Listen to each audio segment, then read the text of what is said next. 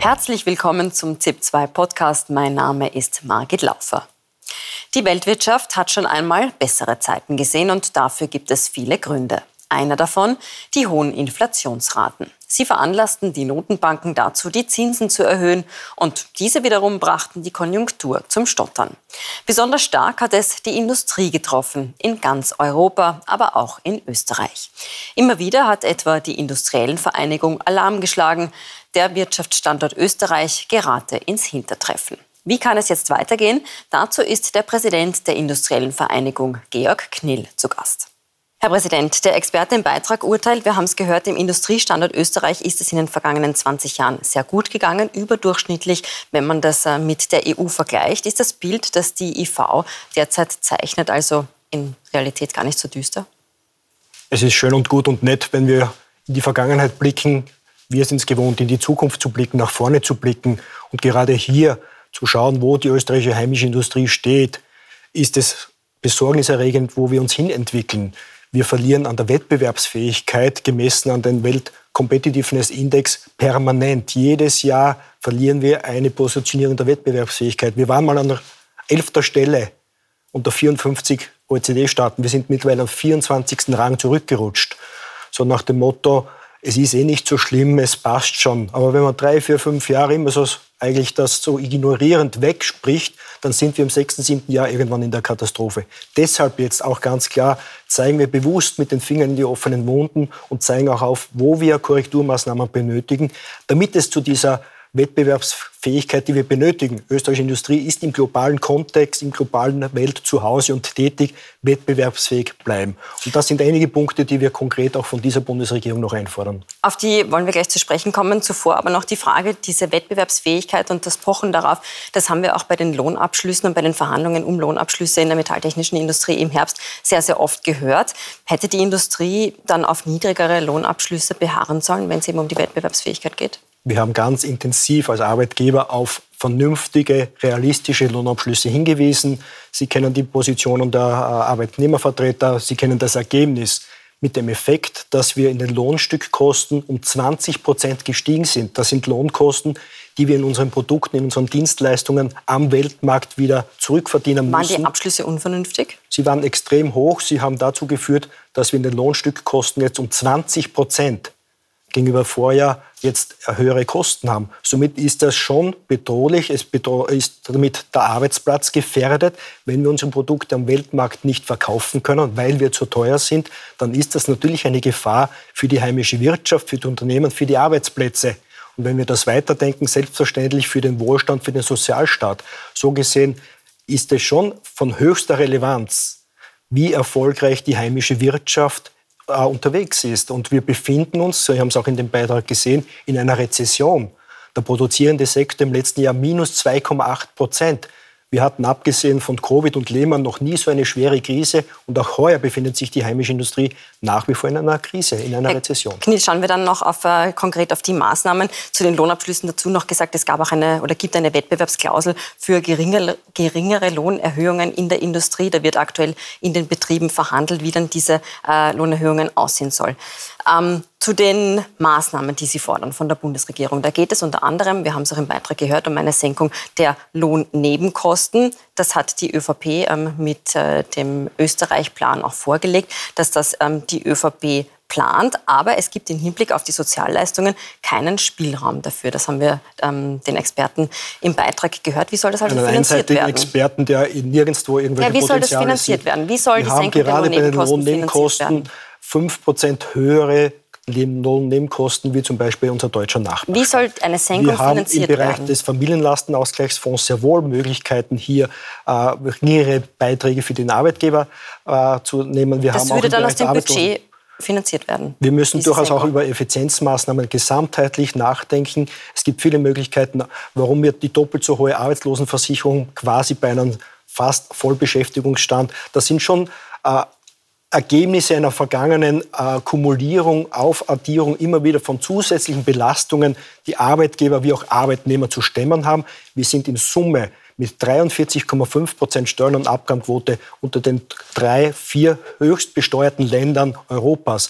Deshalb muss ganz konsequent hier an einer Entlastung für Unternehmen und für, auch für Menschen hier gearbeitet werden. Wir sind sonst nicht mehr wettbewerbsfähig. Lassen Sie mich danach fragen. Sie sagen Effizienzsteigerungen. Bedeutet das eine Kürzung bei Sozialleistungen? Nein, muss es ganz und gar nicht sein. Man kann natürlich auf der Inputseite oder auch auf der Outputseite. Wie konkret? Indem man hier gehen? doch einmal anschaut, welche Ineffizienzen wir im Gesundheitssystem haben. Da gibt es viel, also Woran es gibt denken Buchwörter hier. Äh, es gibt nochmals eine Fülle von Möglichkeiten. Äh, wir zeigen auf, welche Probleme wir als Industrie haben. Wir sind gerne mit dabei bei der konkreten Ausarbeitung der Lösungsvorschläge. Aber es ist, muss die Bereitschaft auch dieser Bundesregierung sein, hier jetzt konkrete Schritte zu setzen. Es wurde nochmals im Familienlastenausgleichsfonds, wo es Überschüsse aus der Vergangenheit gibt, äh, Möglichkeiten, diese reduzieren. Es gibt im Bereich der Arbeitslosenversicherung durchaus Möglichkeiten, hier auch ohne nochmals die Sozialleistungen einschränken zu müssen. Das ist immer das Schreckgespenst, warum man sich vor etwaigen Reformen, Verbesserungen grundsätzlich weigert. Wenn man immer den Kopf in den Sand setzt, werden wir das nicht voranbringen. Und so gesehen schon ein Aufruf auch hier konstruktiv mitzuwirken und konstruktiv an Lösungen zu finden, wie wir als Österreich wieder die Wettbewerbsfähigkeit äh, zurückerobern, zurückgewinnen können, damit es in Österreich weiterhin eine Industrie gibt mit mehr als 1 Million Beschäftigten. 25 Prozent der gesamten Wertschöpfung wird in der heimischen Industrie Tag ein, Tag aus in der Welt erwirtschaftet. Und damit hängen Arbeitsplätze, damit hängt Wohlstand und damit hängt auch der österreichische Sozialstaat zusammen. Herr Knill, Sie haben auch angesprochen eine Reform des Arbeitslosengeldes. Auch das hat die ÖVP vor kurzem vorgestellt. Da geht es unter anderem auch darum, dass äh, es keine geringfügige Arbeit mehr für Arbeitslose geben soll.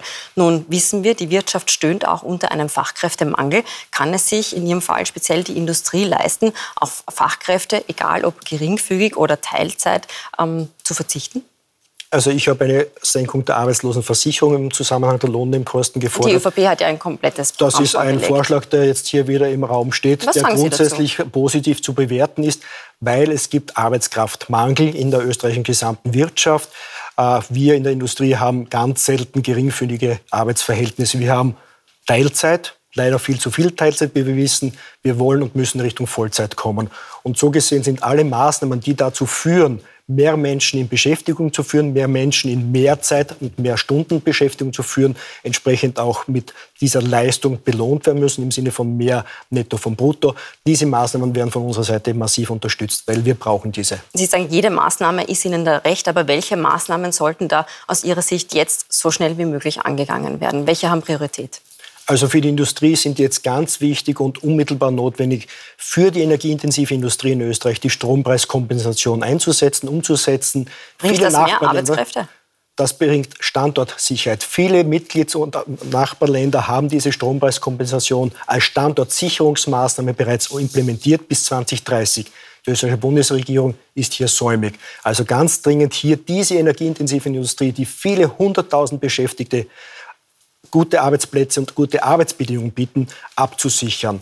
Weiters die angesprochene Lohnnebenkostensenkung, die eben genau dazu dient, diese großen Kostensteigerungen auf der Lohn- und Gehaltsebene abzufedern. Drittens ein Riesenaspekt, die Bürokratie, die gerade von europäischer Seite hier massiv auf die heimischen Unternehmen äh, strömt. Wir müssen einen Befreiungsschlag schaffen, hier weg von diesen ganzen Berichtspflichten. Was wir als Unternehmen brauchen, klare Richtlinien, stabile Rahmenbedingungen und maximale unternehmerische Freiheit. Bürokratie ist Killer dieser Argumente und dieses, äh, dieser Wirtschaft, die wir benötigen. Alle drei Punkte, die Sie jetzt genannt haben, entlasten Unternehmen. Wie bringt man aber mehr Arbeitskräfte auf den Arbeitsmarkt? In dem erfolgreiche Unternehmen am Weltmarkt ihre Produkte verkaufen können, damit Produktion hier in Österreich äh, forcieren, damit Arbeitsplätze eingestellt werden können und somit Arbeit, Wohlstand und sozialen Staat hier absichern können. Das ist die ganz normale logische Kette, wie Wirtschaft funktioniert. Erfolgreiches Unternehmertum heißt eben auch erfolgreiche Beschäftigung, erfolgreicher Staat. Ich glaube, diese Kombination, dieses Selbstverständnis müssen wir, glaube ich, doch öfters wieder mal kommunizieren. Ist vielerlei vergangen oder verloren gegangen. Aber das ist das Wichtigste, was wir benötigen, eine stabile, funktionierende, intakte, wettbewerbsfähige Wirtschaft. Abschließende Frage. Jetzt haben Sie diese drei Wünsche, diese drei Forderungen formuliert, mahnen aber gleichzeitig ähm, von der Regierung ein, keine Wahlkosten zu verteilen. Wenn es ähm, in Richtung Wahl geht, können Sie also heuer noch auf diese Maßnahmen verzichten?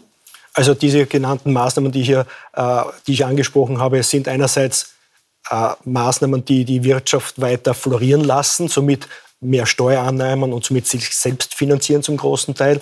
Diese Maßnahmen sind notwendig, damit es aber auch weiterhin die Sozialleistungen gibt, die wir allesamt gerne konsumieren und von denen wir ausgehen, dass sie auch weiter nachhaltig sind. Und diese Maßnahmen führen auch dazu, dass die österreichische Industrie weiter innovativ, weiter in der Transformation erfolgreich voranschreitet, vorschreitet und eben auch diese großen Weichenstellungen, die wir allesamt äh, umsetzen wollen und müssen, hier als, ähm, als, als Frontrunner sozusagen vorausführt und geht. So gesehen notwendige Maßnahmen, die allesamt verstanden worden sind von der Regierung, aber jetzt zur Umsetzung kommen müssen, damit wir eben wirklich auch diese Wettbewerbsfähigkeit wiedererlangen. Herr Knill, herzlichen Dank für Ihren Besuch im Studio. Danke für das Gespräch.